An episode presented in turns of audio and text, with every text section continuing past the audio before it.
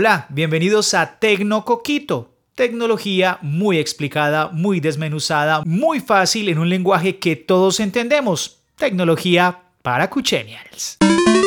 Esta vez hablemos de las llamadas sobre protocolo de Internet pero solamente de voz. Estamos hablando, por ejemplo, de las llamadas de WhatsApp que no incluyen video, o también llamadas que usted puede hacer a través de diferentes plataformas, pero que pesan menos y podrían tener una mejor calidad, en este caso de audio. Pues Facebook también se mete en este cuento de las llamadas a través de Internet, de protocolo de Internet, llamadas IP, que se llama Catch Up Allí están ensayando en Estados Unidos cómo funcionaría un servicio, entre comillas, de telefonía donde las personas no tendrían que tener, pues por obligatoriedad, una cuenta de Facebook. Sencillamente podrían hacerlo a través de la aplicación, comunicarse, si tiene servicio de datos, con otras personas y para los que no prefieren verse a través de videocámaras o prefieren la calidad de audio, esta podría ser una muy buena opción. CatchUp está siendo, como les decía, probada en ambos sistemas operativos, Android y iOS y estaría solamente en Estados Unidos. Está por tiempo limitado, pero finalmente cuando empiezan estas pruebas lo que hacen es liberarlas en ciertos lugares en el mundo